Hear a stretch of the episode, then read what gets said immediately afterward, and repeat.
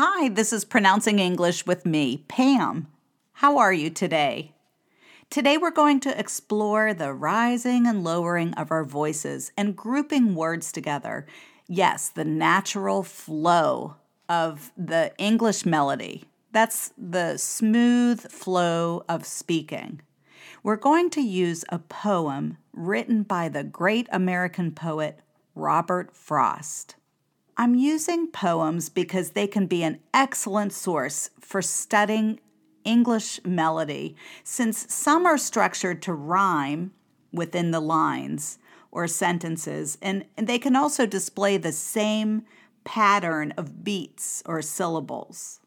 I also wanted to find a poem that represented the winter solstice, marking the beginning of the winter season here in the Northern Hemisphere. And so I found this poem, which is titled Stopping by Woods on a Snowy Evening.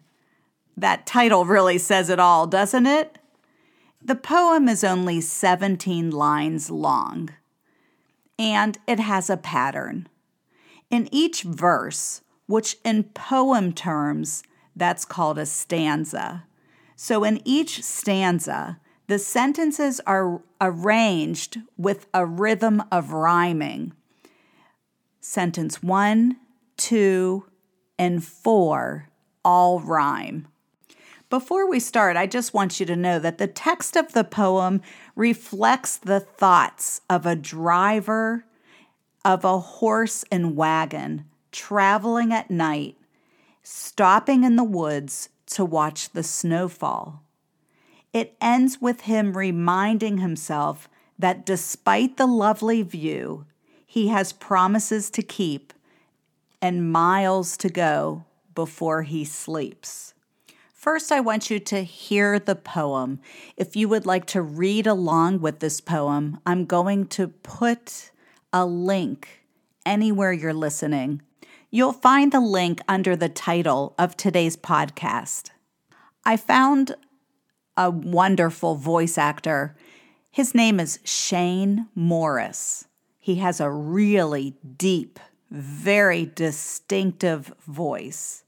It's almost so deep, it's hard to hear.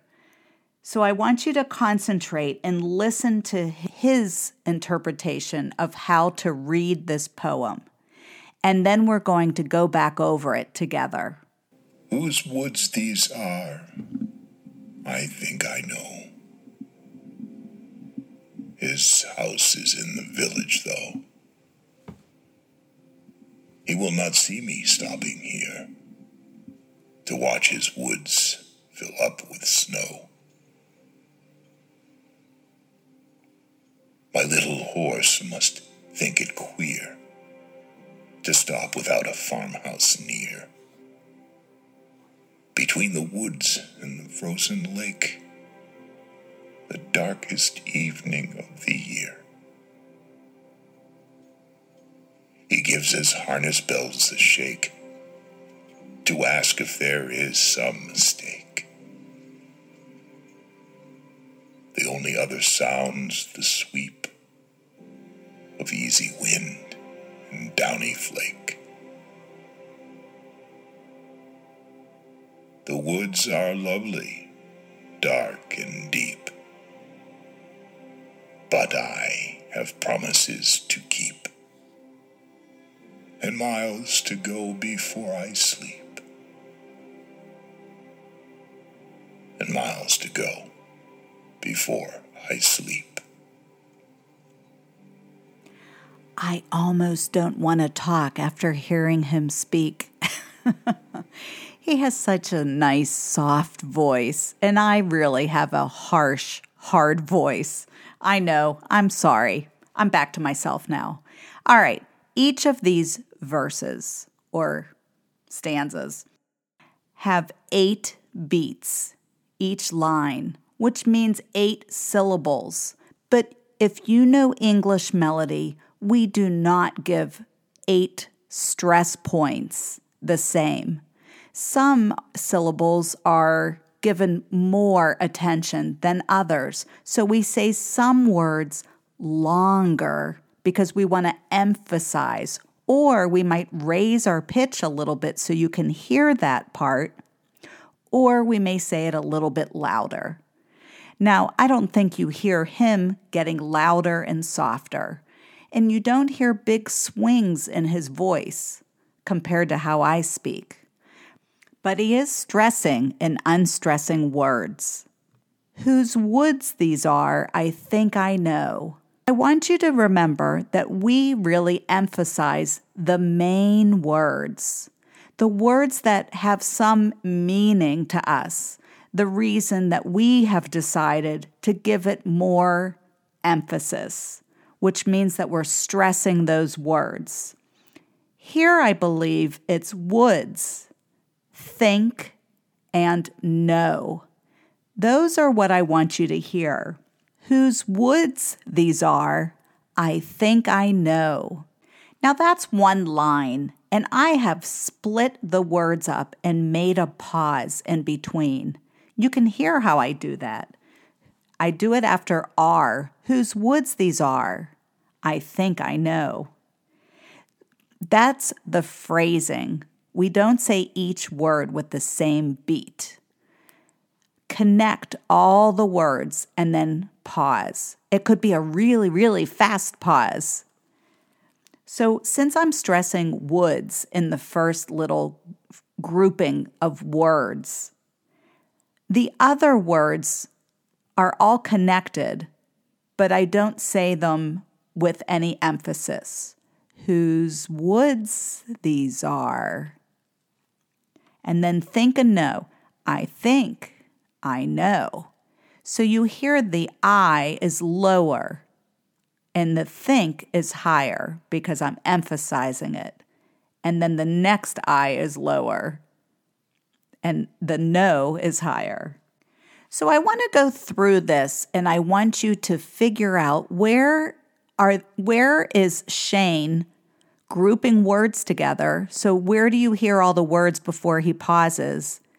And then let's go back and in that same phrase, which words are being emphasized so that you can then repeat it the same exact way he's he's doing it. All right, take it away, Shane.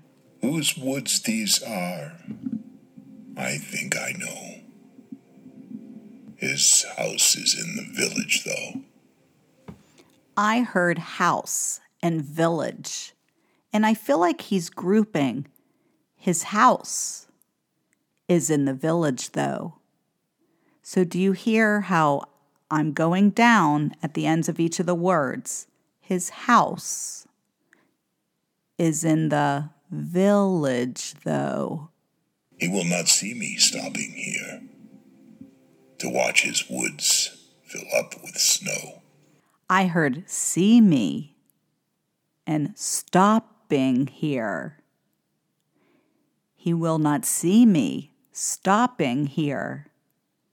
The next is watch, woods, fill up with snow.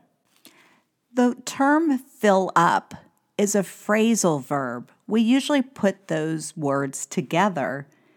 It's a saying that would mean it's com- being completely full with something. Here it's snow. And we don't know when to stress a phrasal verb all the time. Sometimes we stress the first part of the word, sometimes we stress the second part. In this phrase, we stress the word up, fill up with snow. To watch his woods fill up with snow. My little horse must think it queer. Oftentimes, you'll stress the noun and not the adjective, although here in this poem, it sometimes switches. So we're not going to stress little, but we do stress horse my little horse. And then the next phrasing is must think it queer. He's saying that his horse thinks something is strange, and he's using the word queer to mean strange. So think and queer. My little horse must think it queer. The next line is to stop without a farmhouse near. Did you hear the stress on stop? The word without is a funny word because it's one of those rare words where we're stressing the last part of it. We're stressing out. To stop without a farmhouse. That's one word and it's a compound noun. It's a farm and a house put together to mean a farmhouse. So we stress the beginning of it. And then we don't really stress the word near, so it's lower. To stop without a farmhouse near. To stop without a farmhouse near. Between the woods and the frozen lake the darkest evening of the year. Here's one of the exceptions I was talking about. He's stressing darkest evening of the year. And so he does stress, he chooses to stress that adjective. He gives his harness bells a shake. The horse is shaking his harness bells. So I would stress harness, again, like a compound noun. He gives his harness bells and then stress shake, a shake. To ask if there is some mistake. The only other sounds the sweep. Hear how fast he says, the only other sounds. So the only other is really fast. The only other sounds, the sweep. What he's saying is is everything is silent except the snow and the wind. Because the next line explains it. The only other sounds the sweep of easy wind downy flake. Here he's not stressing any of the adjectives, but he is stressing the nouns. So easy wind, he's stressing wind of easy wind. And then downy flake. Downy means soft or fluffy. And that's a description of the snowflake. So he's stressing flake. Of easy wind and downy flake. The woods are lovely, dark and deep. But I have promises to keep and miles to go before I sleep. And miles to go before I sleep. This poem was written in 1922. Next year, we'll celebrate its 100th anniversary, and now you can recite it. Good for you. As we're nearing the end of this year, I'd like to wish you all peace, good health, and happiness. I'll be back the first week of January, and I can't wait to see you then. Bye for now.